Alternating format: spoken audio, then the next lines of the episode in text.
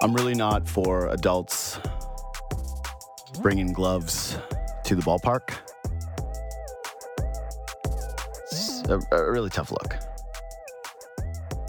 Not only does it look really stupid, but the odds of you catching a baseball are extremely low. That, from a practical standpoint, just even carrying it around all night to look like a big idiot is not exactly something I would say I endorse. In fact, uh, when I went to the Jays Yankees game the other night, and we were sitting in a completely separate section from left field, um, Pete Walker and I noted how many Yankees fans that were adults were bringing gloves, and it looked pretty comical. When you're wearing a, baseball jersey and you bring a baseball glove to a baseball game, and you're an adult. Those of us that are not in uniform do not exactly think you look sweet. I think it's reasonable to say. Yesterday is an exception, right? If you are in the outfield, you are bringing a baseball glove. In fact, I actually think that it's negligence to not bring the glove, right? Like you're going and sitting in the Aaron Judge section, 61 62 are on the table and you have to bring a baseball glove. If, if I showed up with my buddies to that and I didn't have a glove, and or one of them didn't, I'd be berating them the entire time. Like, what, what are you doing here? We got to maximize the odds, okay? Let's make sure your hand is not as good as a glove. If it was, then they wouldn't be playing with gloves right now on the field. So to wear a glove, to see the baseball, to get underneath it, and to drop it into the bullpen I would never sleep again. Missed it by that much. I, I, I'm, I'm never sleeping again. The word, see, I tell you the part that I actually felt sick is for this guy because there's two guys. One guy is amazingly named Frankie Lasagna, and that has been revealed to the public. But eh, Frankie Lasagna, you were never really a part of this. If anything, your only part that you played was kind of maybe causing that other guy to drop it, which I would say I'm this type of person. I'd rather the person next to me drop it than catch it and me be the second closest. So, like, that's fine. I'm petty like that. I don't care. I don't care. I don't care. I don't care. I don't want if it's either me or nobody. Okay, if I'm there that night with a baseball glove, that's what I want. It's me or nobody. I don't care about you, the person next to me. Does that love thy neighbor? No, I'll love you enough to not cause you harm, to mind my language in the seats. basic decorum is what you are promised. And even when that ball goes up, it's not. Like elbows are flying, okay? I thought that those people that went for that ball, it was a whole hell of a lot of politeness. But the guy that gets the baseball on the glove has it and then turns around and throws. I watched the clip a hundred times. He turns around and he throws the glove.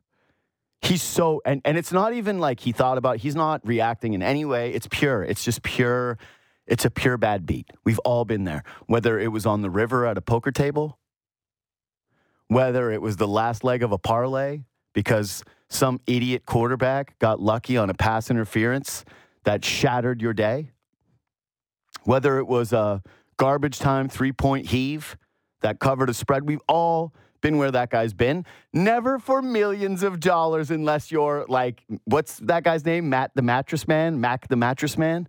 Mattress Mac? Mattress Matt? Damn it. I should have had I should have this one. I should I should know that one. Anyway, uh, this poor soul too. All I could think of was could someone please go over there and put him out of his misery? you know, like somebody you couldn't even buy him a beer. You couldn't buy him a beer because alcohol sales were done. He's sitting there and he's trapped. He's trapped. He's trapped because Aaron Judge is going to get another AB. And could you have imagined had he felt so sick that he left and then it gets hit right there, the next home run? Amazing. Amazing. He just had to sit there. I felt so bad for him, man. I felt so bad, but also, this is a PSA for all sports gamblers out there. You know how after the Raptors won a championship, it was that grace period of hey, don't complain about anything. All right? You just won a championship. No complaints. We're heading into this weekend of NFL gambling. Pot of complaints. Zero complaints. There is absolutely no way that you can have a bad beat this weekend and even bring it up with anybody. This is this guy's time, okay? This is the guy that's next to Frankie Lasagna. This is all about him. He's the only person in I'm going to say the world, okay? There's no, I don't even care. I don't even care because if you're rich, you're irrelevant anyways. You know, if you're somebody that's putting down the Floyd Mayweather bets and you're gambling, like this doesn't affect you. This is fine. That's play money. That's my version of $100 to you. So, no, you don't get to complain either. That guy, this is his time. And as I tweeted yesterday, and again, you can get at me anytime during the show at JD Bunkis on social media, Twitter, Instagram, whatever. As I tweeted yesterday, he now goes down in the pantheon of most famous Toronto sports fans. And I know, so apparently this guy didn't want to talk to the media yesterday. No, duh. Like, he has a soul. I can't imagine even being the person that approached. I know it's your job to ask this guy to talk, but this is a situation where it's like when Joe Rogan talked to Daniel Cormier after he got head kicked by Jon Jones. You're like, don't do it yet. Just give him, give him a day. you know, give give Daniel Cormier of sports betting a day. Joe, I wanted to ask you. You did you find out how much this baseball is worth? Because people were getting in the mentions about how it's not the two million dollar ball. I know that the the sixty two ball. Some people are saying is going to go for like four million bucks. They're saying it's going to go up, up, up. How much? How much is this baseball estimated to be worth? So, per New York Times, Yeah. uh, Ken Goldin, who's the executive chairman and founder of Goldin Auctions, who um, often deal with stuff like this, memorabilia like Yeah, this, okay. Goldin he predicted the best 61st home run ball Yeah. to be worth between two fifty and three fifty thousand dollars. Oh, that's it. That that's it. This is according to him. And then he predicted the 62nd was going to be worth 750 to 1.25 million. Oh, yeah, this guy's off. I You feel know like it's what? going to This be guy more than stinks. that. You know what? I feel like it's going to be more than that. No offense to this guy. He's he's like, yeah, he's he's trying to buy the ball. He, he's lowballing it yeah, to this guy, decrease he's the value. literally of it. lowballing. He's, He's like, lowballing yeah, it's only worth like I don't know. That's a classic. This guy. Have you ever seen the what's that show called? Um, the Pawn, Pawn Stars. Pawn Stars. They're always yeah. like, you bring them stuff in. They're like, I don't know, man. This is worth like ten dollars. Well, they always do the interview, and they're like, "Yeah, this is going to be like a hundred bucks." Yeah. They bring it in, it's like, "Yeah, I'll give you seven fifty. And they're like, "What?" No, but they always lowball too because they Yeah. need to make a profit. It's like, have you ever have you ever brought good tickets to a scalper just to see? Anybody behind the glass? You never done that? I have not. no. Okay, I I've done that because I've gotten some good tickets in my lifetime to big events, and every once in a while I'll see the scalper and I'll just want to chop it up. Know, chop it up with the guy with the. You didn't get that vintage jacket in a vintage jacket store like Alex Wong or Alish Forfar. Is this you've had this one for a solid thirty? You know, this is a th- uh, this is a thirty piece jacket. Um, they're always like those tickets. Hmm, ten dollars. really? Um, $10? Yeah. 10? Oh, Raptors championship courtside, and they're like, yeah, it's just no, people don't really want to buy those. Maybe tickets. 15. That's what they always Maybe say about nice tickets. They're like, people don't. People don't really want those tickets. They're too they're too expensive. And you go, okay, I I could see how a sucker buys this argument, but you will buy them. Oh, just at this astronomically low rate. Okay, got it. Yeah, even still, two hundred fifty grand. I'm going to say that's the minimum for this For, baseball. for the 61st one. Yeah, for this baseball. 250 grand. It's right there. You go to the game. The the other part of this too, and the drop is part of the story, but it's such a sad story that you can just think this is your identity now. like that's who you are. It doesn't matter what else you accomplish. You got to cure cancer. Like you gotta, you gotta, you gotta go to Mars. Like that's the only way for this guy to ever escape the hell. And even when he's there, right? Even his Wikipedia page, it's like, um, The line will always be there. Yeah, no, it goes insert name is the first man to walk on Mars. Dot. He traveled to Mars after needing to escape Earth because he dropped Aaron Judge's 61st home run ball. Oh, nightmare. Anyways, shout out to that guy. I'm so sorry. Do you have more information on this Uh, guy? yeah, well, I just have the for reference the um Mm-hmm. and the reason. So when I was reading this New York Times thing, uh, when I saw the projections, I'm like, eh, it's a little bit low because back in 2007, Barry Bonds' Mm-hmm. uh, 756th home run ball was sold for seven hundred and fifty thousand dollars, and that was 15 years ago. No, this ball is worth way more. And that's that's what I so I read it and I was Yeah. like, that's weird. Why would it be worth the same amount as 15 years ago? you lead ago? with that, Joe. You lead with that one. This Okay, guy, okay. dude, this guy is legitimately trying to steal that baseball. Yeah, Like, this guy, this guy's diamond heisting this. Like he, I put security around it because tonight he's going to come from the ceiling, you know, Yeah. the whole money heist thing. if this if this baseball goes well missing from Aaron Judge's house would be tough. Um, by the way, tried to get Matt Buschmann on, asked him to come on, didn't want to do it. Um, he had to have had a split second where when he grabbed that baseball, he had to at least do the what would happen if I did ask for something? You know, just just some just he's walking that over to the Yankee staff or whoever it is that he handed the ball off to. There had to be just a moment where he played out different scenarios of, of what he could get. I refuse to believe otherwise. I don't think that anybody's that virtuous. I think he if if there was no baseball codes or backlash, that guy is 100% asking for something. I felt sorry for Matt Buschmann too. I felt sorry. His wife had a great tweet. She was like, "We're retiring." Hate to break this to you. He's giving that baseball away. Um, okay, so that's the bad beat of the day. Just absolutely horrific. The other, I, I've got two quick things I want to do. Then I'm going to bring in Luke Fox, and I, I want to go over a bunch of Leafs training camp stories. Leafs getting beat up at training camp. Jordie Benn gets hurt yesterday. Dahlstrom, but that's not really anything of note. All of a sudden, there's just jobs up for grabs. Sheldon Keefe's basically pleading for Rasmus Sandin to come back. Don't look at what the Leafs projected lines are going to be for opening night if you want to feel good about being a Leafs fan. That's all I got to say, okay? Focus on stories like, hey, Mitch Marner added 10 pounds. That's probably good. Fine. Um, two quick things. Number one, um, I'm not going to play the clip. Josh, I'm just going to say it. Uh, Roger Maris Jr., he goes to every one of these games. He's waiting. He's he's trapped in purgatory of having to watch Aaron Judge break uh, his dad's record. He's just waiting, waiting, waiting. He's going to wait for 62. But he's he's backing Aaron Judge. He's a big Aaron Judge guy. He's saying things like Aaron Judge is clean. Aaron Judge is a Yankee. This shouldn't just be the American League record. This should be the home run record. And he went so far as to say Major League Baseball should do something about it.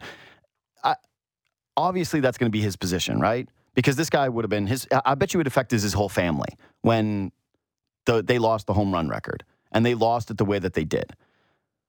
That's never going to happen. And this is why, okay, I hadn't really considered this until last night, but then it really, it started to piss me off as I was going to bed last night. And it's kind of an obvious take, but it is the take. Aaron Judge's home run chase was a Yankee story.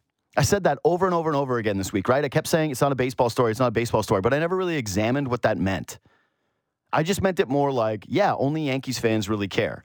And then unless it's happening at your ballpark and you happen to go down, but now that Judge is going for 62, do you really think Jays fans are going to keep watching him take those leadoff ABs? Hell no. You're going to just watch the highlight and go, that's cool. That's good for him. I thought Jays fans were super respectful of the moment, by the way. It was cool. I wouldn't have done that. Um, I'd have booed. I was so upset when Mayza gave it up. So choked. I was so choked. I, I just started texting friends like, I'll never forgive Mayza for this. This is his Wikipedia page. Number one should have walked Judge. That's all it says. That's all it says. Move it, keep it moving, keep it moving, even if he wins the World Series. But he's going to hit 62, 63 home runs. And that's going to be closest we're going to get for a while, probably. Unless they start juicing the baseballs or they taint it in some other way. Or the Blue Jays get to play a full season down in Buffalo again. You know, they move the team down there. Or where was the the the Dunedin complex that was even more of a bandbox? We're never seeing 73. We're never seeing 74. We're not even probably going to see 70. And this is the real story of the home run guys. This is the real story of Barry Bonds and Mark McGwire is you're robbing baseball fans of the opportunity to watch the most fun thing that can happen in the sport, which is a chase for the single season home run record. Because I, I wanted to discuss this today, and I, I I might do this with some people down the line, but if you could pick one record to see get broken in your lifetime that's a single season record, I think you'd have to pick home runs. Home runs is number one. And I, I didn't care about Judge. I don't care that it's 61. I don't care about Roger Maris.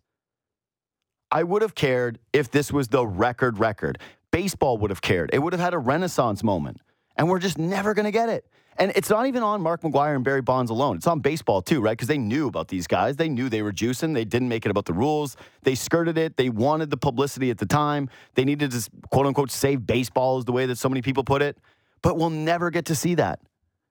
We'll never get to see it. 73. Coolest record you can have in all of sports. It's not NHL goals. It's not most points in an NBA regular season. I don't even know who has that. Like I, I'm sure Wilt. I'm sure it's Wilt. Kareem. No, I, am who. Who even knows? I've been watching basketball my whole life. I care about sport. My, both my parents basketball coaches. I have no idea who has that record. No idea. What what is even close to home runs? Nothing. NHL goals. If you're from this country, What else? Nothing. Who is the home run king? Single season. Who had a year where they hit the most bombs? Sexiest record in sports, and we're never going to get to see it. And it's not, like I said, it's not just those guys' fault, but that's what stuck with me last night was how that should have been an all time sports memory, was watching Aaron Judge tie that. That should have been something completely different than what it was and it wasn't. And that's why I get why Maris's kid was going to be pissed off. So thanks for that realization. Cheaters, Aaron Judge, Yankees, baseball, everything is that I'm going to go my whole life without seeing somebody even in the chase for this. Outside of the first, you know, two weeks of the season when people start doing those tweets, hey, he's projected to hit 162 home runs. You go, thanks. Thank you for that tweet. Um, okay, here's a stat that actually matters. Last thing. Jays are 72 and 42 in games where their top four guys pitch. And that's with a season where Berrios has obviously been well below what Blue Jays fans expected him to be. But I, I, thought it's fair to put him and Ross Stripling in together because Stripling has been way better than anybody anticipated he was going to be. 72, 42 in games where those top four guys pitch. In the games where they don't, in the games where those guys do not pitch, 15 and 26. 15 and 26. By the way, that's not even a fair statistic because Hyun-Jin Ryu owns four of those wins. So really, they've won 11 games. They've won 11 games when it hasn't been those five guys this season. And when Kikuchi's won his games, his last six wins as a starter, Jay scored 32 runs. they mashed. They're two and seven now in Mitch White games. And this reminds me of when the Leafs didn't have a backup goaltender. Is you only really realize the impact of that throughout the course of a regular season once you have it in its entirety. And you look back and you go, why did the Yankees clinch? Oh, they clinched here because they had a torrid start to their season. But when they came back down to earth, why were they not catchable? Well, they weren't catchable because you went 15 and 26 with your number five guy. And I'm sure that some somebody, Blake Murphy, I could probably have asked him, hey, what does that equate to kind of around baseball? Sure, but this isn't about baseball. What does that equate to with the best clubs in baseball, which the Blue Jays are hanging around? They got to figure that out next year. They've got to figure out the depth pitching. And if we're only working under the assumption that Stripling is going to leave because he wants money, or even if you're the camp that is saying you can't pay Stripling because he's going to want too much money, Blue Jays got to figure this out and they got to figure it out fast because there's nobody in the system. And I don't want to hear about Ricky Tiedemann and his what innings that you're expecting him to pitch in the major league levels next year. I don't want to hear about Nate Pearson. They got to add some depth. They got to figure this out because 15 and 26 or 11 11 wins from non top 5 guys. That's real tough. They weren't completely killed with injuries this season. They were relatively healthy at that position. They missed on Kikuchi. That's a, a no brainer. Mitch White, you're hoping is better next year. Some people think that he's going to be fine in the long run. It's been a nightmare since he's been here. He doesn't look like a major leaguer. I, I thought he was going to be a bubble guy for a for the playoff roster. That it was going to come down to him and Zach Pop. I, I think it's pretty clear that you don't have any use for Mitch White. Like I don't know what's what serve what he serves you. Anyway, um, it's got to get better. It's got to get better. It's got to get better. And with that, it's time for action. Brought to you by DraftKings, an official sports betting partner of the NFL. Um, we're going to do a Thursday prop parlay. Um, Pete, Sneaky Pete, he's not here today. He snuck out. Um, he's doing sneaky things. He sent in his sneaky pick early, though. He's going to go with what? He's gonna go with um, it was Tyreek Hill anytime TD. Yeah. I think he actually sent an explanation as to why. I think it's just basically Eli Apple. That's pretty much it. Yeah. well, he said it yesterday too. He's like, yeah, Tyreek Hill, revenge Eli Apple, hmm and then which is I was also gonna go a Tyreek Hill prop, but then he, you know, he went Tyreek, and I'm like, yeah, He went fast. He went early. I know. Hey, listen. I, I love a narrative bet, okay? But I actually think that this is a good practical one. The only thing I would say is I'm going with my guy for my prop pick tonight, Jalen Waddle, over 67, I believe. 67 and a half Yeah, receiving yards. over 67 and a half receiving yards. I closed that tab. Waddle leads him in targets, leads him in red zone targets. And I don't think that it's just going to be Tyreek Hill matching up with Eli Apple all night. I think everybody's going to get an opportunity on Eli Apple. And it, it seems to me like right now, Waddle is just as much of a big play threat as Tyreek Hill is. I know he's got a bit of the groin thing, so that spooks me a little, but he's been incredibly profitable for me. I've been absolutely loving everything about him. I know that you kind of liked Waddle too. What was your Waddle thing? Was it also receiving yards? it yards? was also receiving yards. Yeah. Okay, because I can, I, if you want the receiving yards, I also have a, a backup pick. So so do I. Okay, I also had a backup pick prepared, which was uh, Chase Edmonds anytime TD at plus 170. Okay. He had two last week against Buffalo. Mhm. Uh, and there's reason to believe that, you know, with Waddle maybe nursing the bit of the groin injury when they get into the red zone, they're not going to risk him taking big contact. So Chase Edmonds was hot last week. And if he, you know, he kind of proved himself that he can get into the end zone against a good Buffalo defense. Uh, granted, they were beat up a little bit, but two touchdowns last week. I'm banking on him to get a touchdown this week, plus 170. Uh, but I did like the Jalen Waddle bet because he had a hun- over 100 in the last two weeks, each of the last two weeks, and Tua airs the ball out. Tyreek Hill and Waddle have 659 combined receiving yards already, so I'm going to switch. they've been. Mon- you're switching. Yeah, I'm switching. I'm switching because I'm I'm breaking one of my own prop rules, which is don't take a hurt guy, and I'm just I'm realizing that I'm taking two hurt guys because I'm dependent on Tua, and I'm taking a guy who's got a groin thing. Um, So we have a four pick parlay. Almost. yeah, but I, you could if you wanted to, but I'm I'm dropping it. I'm going to go with Tee Higgins over his Mm. receiving total. I like that. because Xavier Howard is arguably the best cornerback in football, and he's going to be in a awesome battle with Ja'Marr Chase. I wish it actually wasn't on short rest and there was no kind of excuses for either side, but that's going to open up T for some opportunities. And if you look at his receiving total, he's gone over that in his last two weeks. The only one that he didn't was in the Steelers game, and we all know that that was a pretty wild game. Burrow with a ton of interceptions and just an ugly week one contest. But his last two weeks, he's gone over his yardage total, and I just think that he's going to end up getting targets. He's going to get his opportunities to see the football, especially with Xavier Howard. Um, I, this uh, this just feels like the the more obvious one, and not as much of an overthink. And I'm looking even at the yard totals, and Tee Higgins is at 64 and a half, whereas Jalen Waddle is at 67 and a half.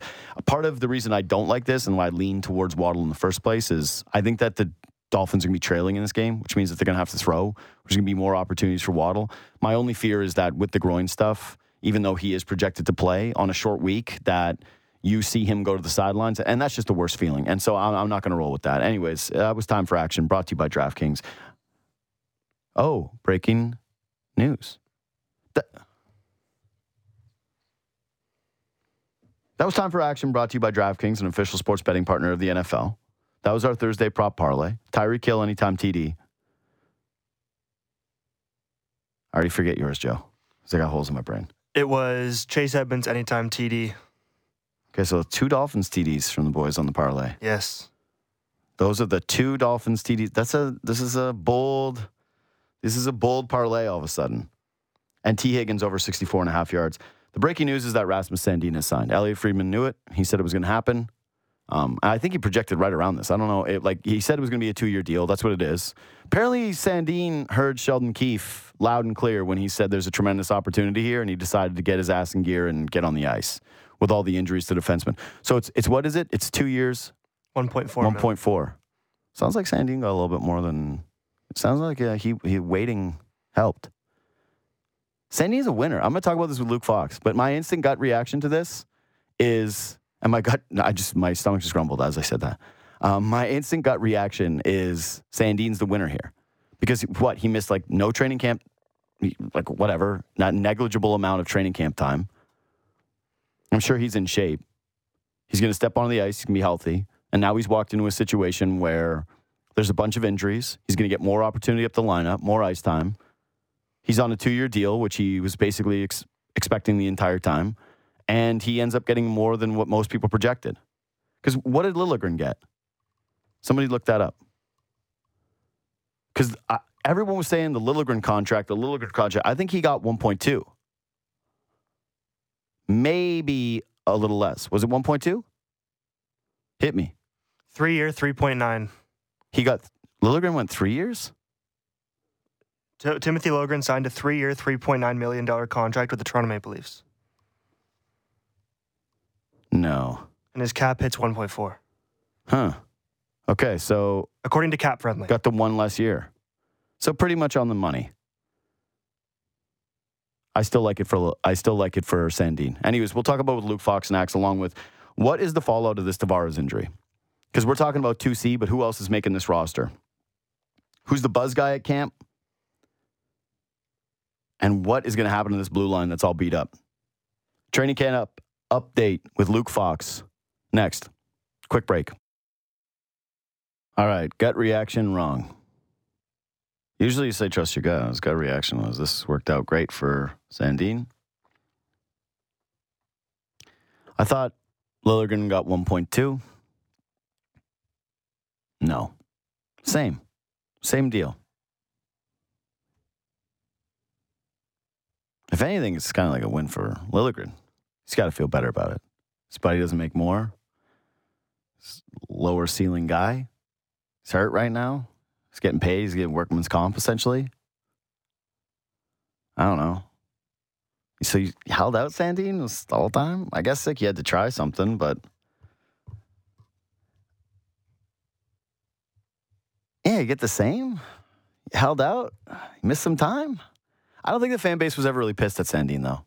So it's not like it really cost him anything. I'm sure there's a little bit of valuable time being around teammates, being at camp, playing one preseason game, right? But what is it? What do we really think that's worth? All in all, kind of a wash. Good for Kyle Dubas. Doesn't look like he blinked, which, hmm, look at the career. It's been a lot of that. Um, Luke Fox, NHL writer for Sportsnet, joins me now. What's up, buddy? How are we doing? How, how'd you react to the, the Sandy news? Is that what you expected? Uh, I mean, yeah. I mean, that's what Kyle Dubas was gunning for right from the beginning it certainly felt like things were getting to a breaking point because a the Leafs are just bleeding defensemen right now, Dude. and, and like it's, Dahlstrom. It's How are they going to overcome Dahlstrom? That's what well, you're. no, but it, it, it's getting kind of ridiculous. Like before, uh, before I was walking my dog, I was looking up hockey DB of of Filip Kral, Yeah, who would be who would suddenly be the sixth defenseman if Rasmus Sandin didn't crawling up today. the charts. Yeah, there you go. Um, so there's that, but the whole Sandin thing has been, yes, a little bit about money and term, but it's been a lot about role and fit and opportunity. And the more that guys were going to the sidelines, the more it became obvious that there was going to be ice time for this guy. Yeah, So I, I I think it's in both parties' best interest that they got this done. They got it done before he misses a paycheck. It's basically the same as the Timothy Liljegren deal, which, um, you know, by all accounts was on the table at the same time. Liljegren's was. There's a small difference. Liljegren's getting 1.4 each year.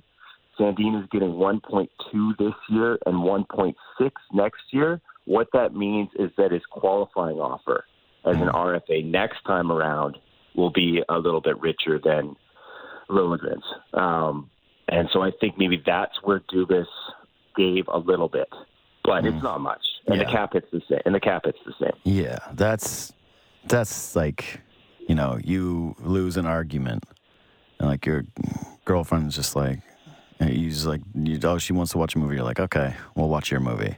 She's like, you can pick the snack, and you're like, this snack, and she's like, no, not that one, but like. Maybe a different, and you're like, oh, can I just have my own snack? She's like, yeah, sure, I guess. And that, that's what he got, like nothing. Like he got nothing. That's that's garbage. That's yeah. That's I imagine being Sandin's agent go like, don't worry, man, got you a little bit higher qualifying offer. He's like, we did it. you know, like we did it. But you know it what? was all for worth what it. Yeah. for what he's done, Sure. I think 1.4 is a fair is a completely fair number. yeah, it is. But I'm just you- saying it was the number all along. Comparables, yeah, but if you look comparables around the league, I, I don't think you know Kyle Dubas was a big winner. I, I think it's a fair contract for a guy who has plenty of potential, but hasn't proven that much yet. Dude, I'm judging this on Dubas contract scale, which is that he loses them all. Like he gets he blinks first, and it's funny because like the one he celebrated for is one of the ones he lost the most, which is William Nylander. The t- the contract turned out to be great because of cap jump and compare, but at the time he still let him sit out half of a season. The Leafs never really looked the same with him there. He wasn't quite the same player, and they went above the number that they wanted to go to. Like we can play retroactive and look at contracts like a couple of years later how they pan out, but no, like it's usually been a blink. So at least he held firm on the number and didn't really change anything and didn't, you know, bend the knee to a guy that they actually ended up kind of needing because of those injuries that you mentioned. So looking at it right now, um, Jake Muzzin back, whatever, not looking super hot to start the year. They lose Jordie Benn, who I keep feeling like they want to have a role for Jordie Benn because they've wanted to have a role for guys like Jordie Benn the last couple of seasons. So him being out of the mix, that hurts them. They've got the Timothy Liljegren thing where he's got a hernia. Who knows when he's coming back? How, how do you think the blue line's going to shape up immediately? Like what what does Sandin get to start? Where does he go? Uh, yeah, I mean, I I think he might even have a shot at the the top four, as long as uh, Muzzin's still working his way back from uh, back soreness. You know, yesterday he didn't participate in the full practice.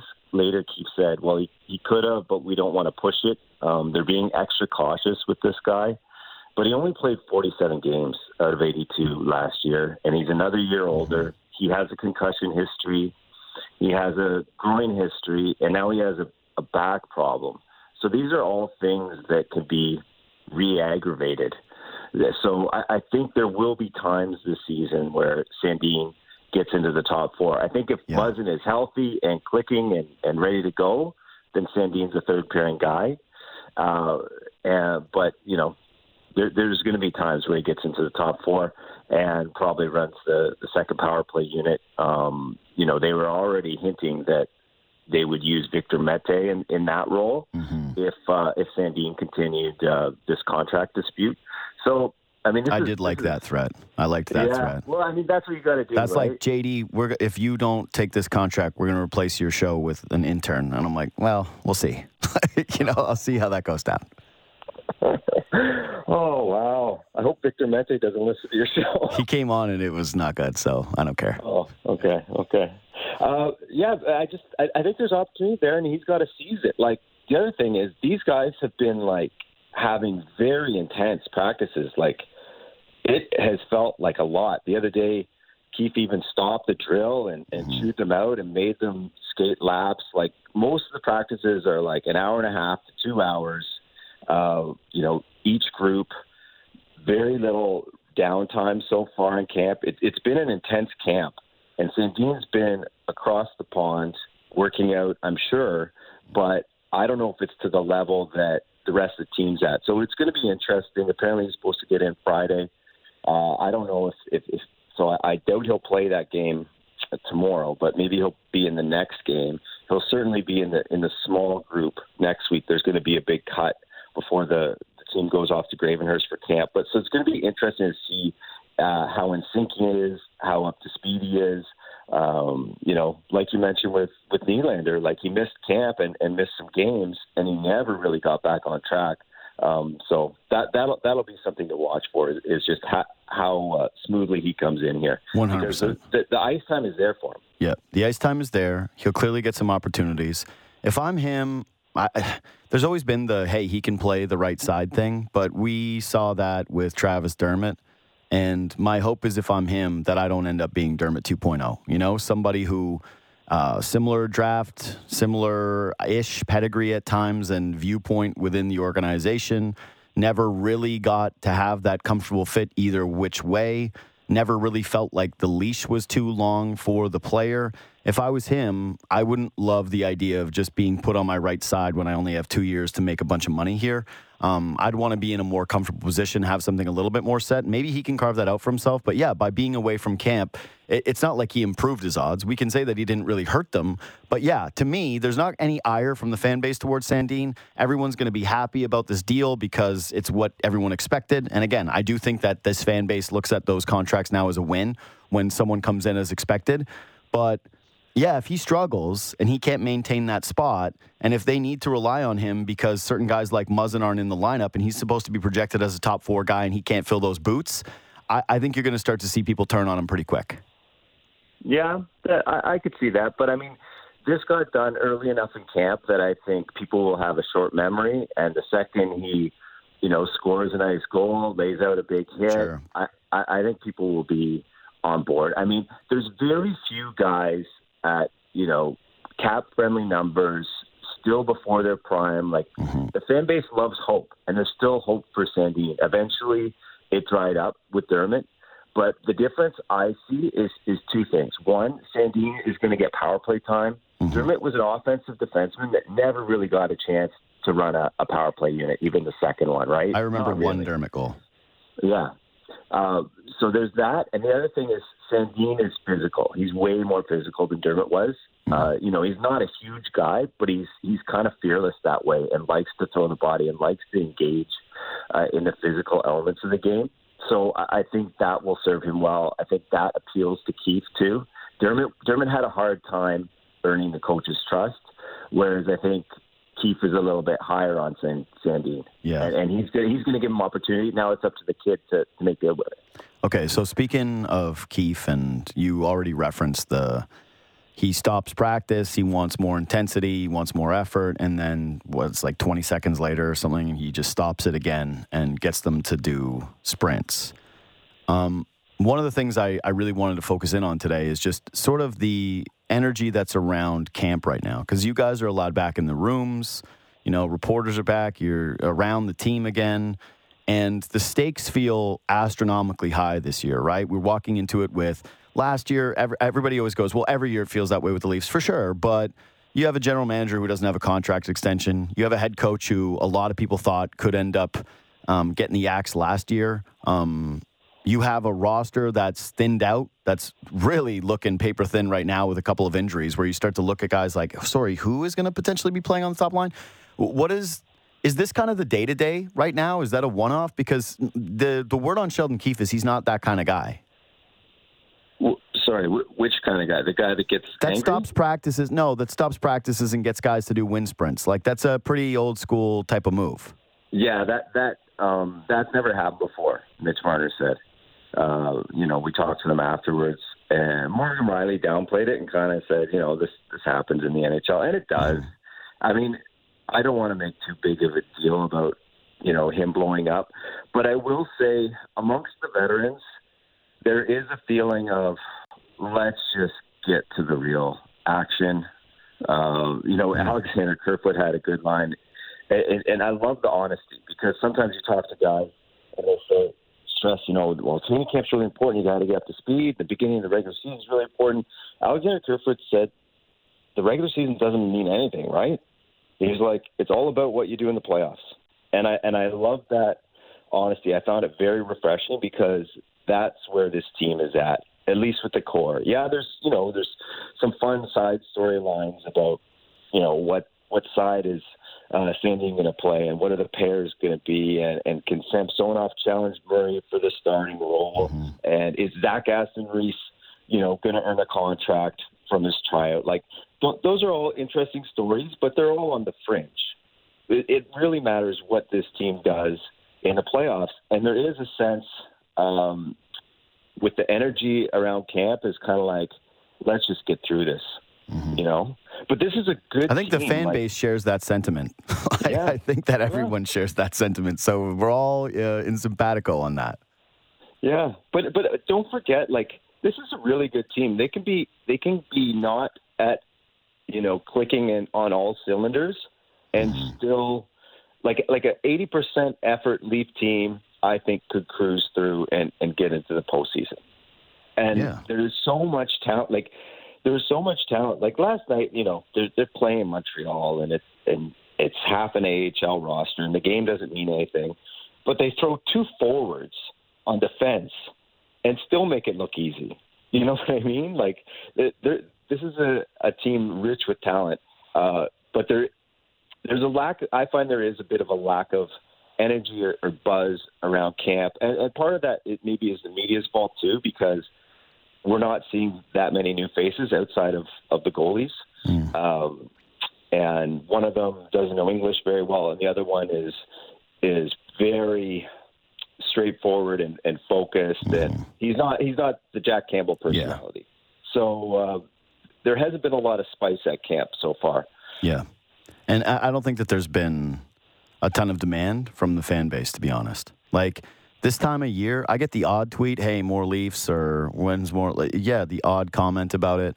But still, right now, conversations I have with friends, going out to like last night, I tried to I put a bunch of the Leafs preseason game on. I had it on a second screen. You know, I was pausing stuff, watching the goals, and watching a couple plays, and rewinding some Matt Murray moments, whatever. Just a few tiny little things, turning up the volume to hear what the injuries were when guys left the game.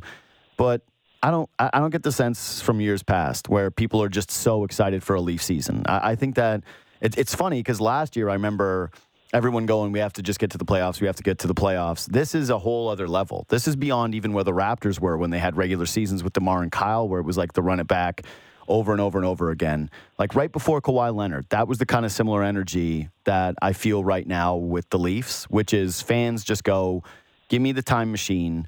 Um, nothing in this regular season is going to matter. But okay, so the buzz around camp, kind of quiet, get it. Buzz from media, kind of quiet. Tough to cover some of these guys. The Tavares thing is big news. And, and that, I think, really put the emphasis on okay, where is the depth? Because center is a position where they don't have a ton of it. And now, you know, Alex Kerfoot, I do like that Kerfoot saying the regular season doesn't matter, you know, whatever is. I'm like, you're in a contract year. You should, because you, know, you put some stats together on that second line. Uh, I don't want to be a general manager. Like, hey, you said that these things don't matter. Uh, so why should we pay you for them? So it looks like he's going to get the first crack at 2C, right?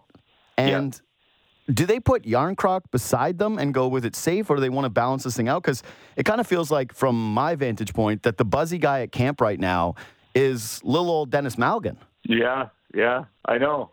I'm starting to be, slowly. I'm starting to be a believer that he might actually make the cut. Like when they first brought him back, uh, I thought, okay, this this guy's going to be a Marlie. But with the injuries piling up, and with Malgin, quite honestly, showing very well in the preseason games. Again, you know, the competition hasn't been that tough, but yeah, you know, this is this is your audition. This is the only stage you have to show what you can do. And he's finishing plays. He's making plays. Uh, you know, Keefe made a point of saying what the difference between Malgin this time around as opposed to last time he was a Leaf is suddenly he has more of a conscience uh, defensively, and he's mm. been a hound at, at trying to get pucks back, and that's a good way to earn a job because mm. coaches notice that stuff. And if you're going to play up um, higher up the lineup, especially, you have to be defensively responsible, and you have to finish off plays. When this team is healthy, they don't want Jarnkrok on the second line, but he's a guy that the coach trusts.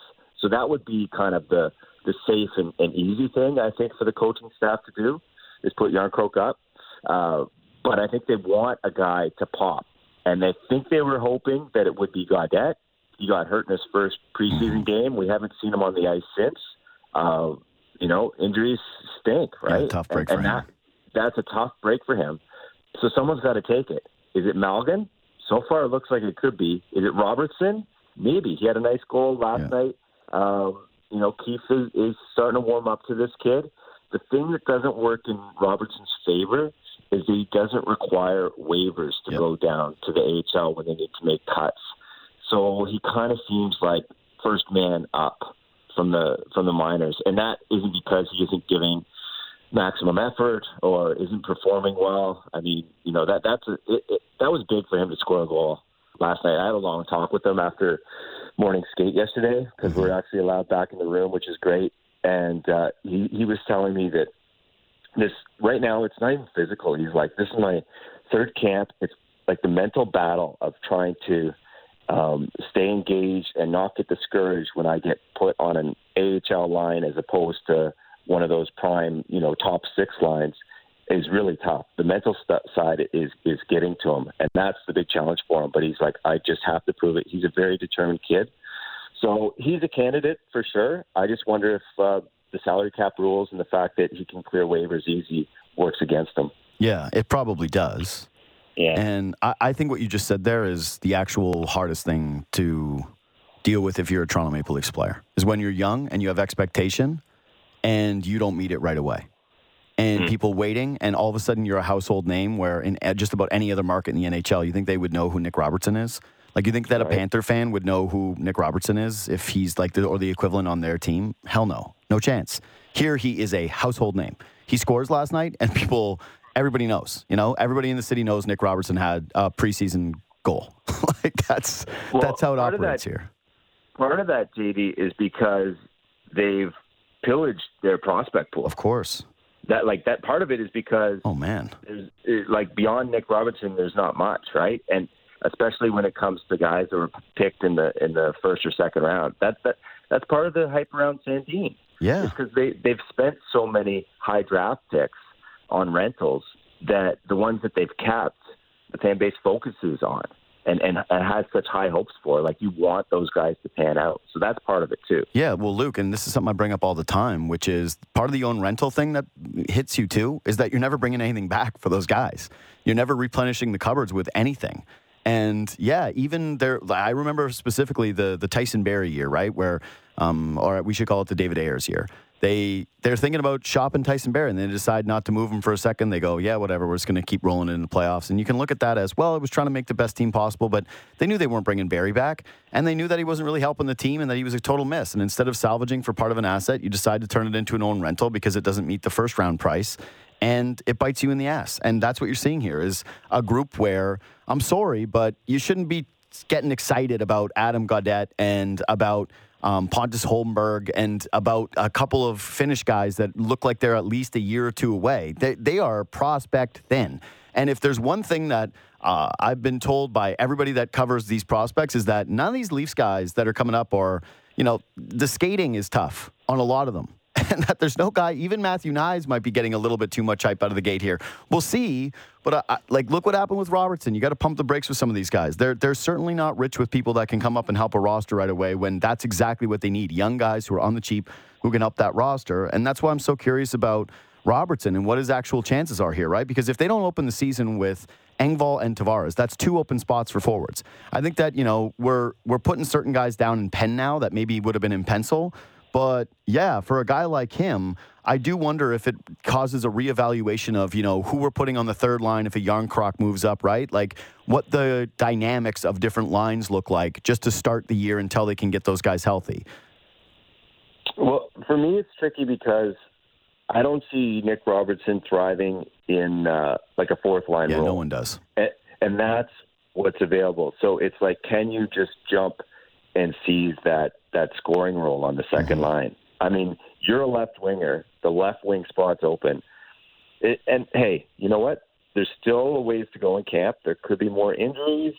Uh, Nick Robertson could um, elevate his game a little bit. Like this is his time to to kind of prove it. And and you know, I, I'd like to see it because I know I know how bad he wants it, um, and I know how much energy and effort he's put into this. Uh, but it just it just doesn't happen. And the thing is, he's still he's still young. Like it, it feels it feels like I know. it's been a while because he appeared in in the bubble and scored that that goal against Columbus, which now feels like ages and ages ago. Uh, but he was a teenager when he did that. Like he's he's still very young. There's still better days ahead for this kid. Hundred percent. Um, Luke Fox, you've been killing it down at camp. Uh, you're must read every single day. Follow Luke on Twitter at Luke Fox Jukebox. Uh, we'll talk to you soon, buddy. Thanks for coming on today. Yeah, congrats on the new show, bud. Thanks, pal. I appreciate it. Uh, so far, mediocre, but I appreciate it anyways. Um, subscribe to this podcast. Leave five stars. If you don't think it's mediocre, you can send me a message anytime at JD Bunkis, Twitter or on Instagram. But yeah, the show gets by based on podcast subscriptions and downloads. So share it with a friend, tell people about it, retweet it, do all those nice things. We'll see you tomorrow.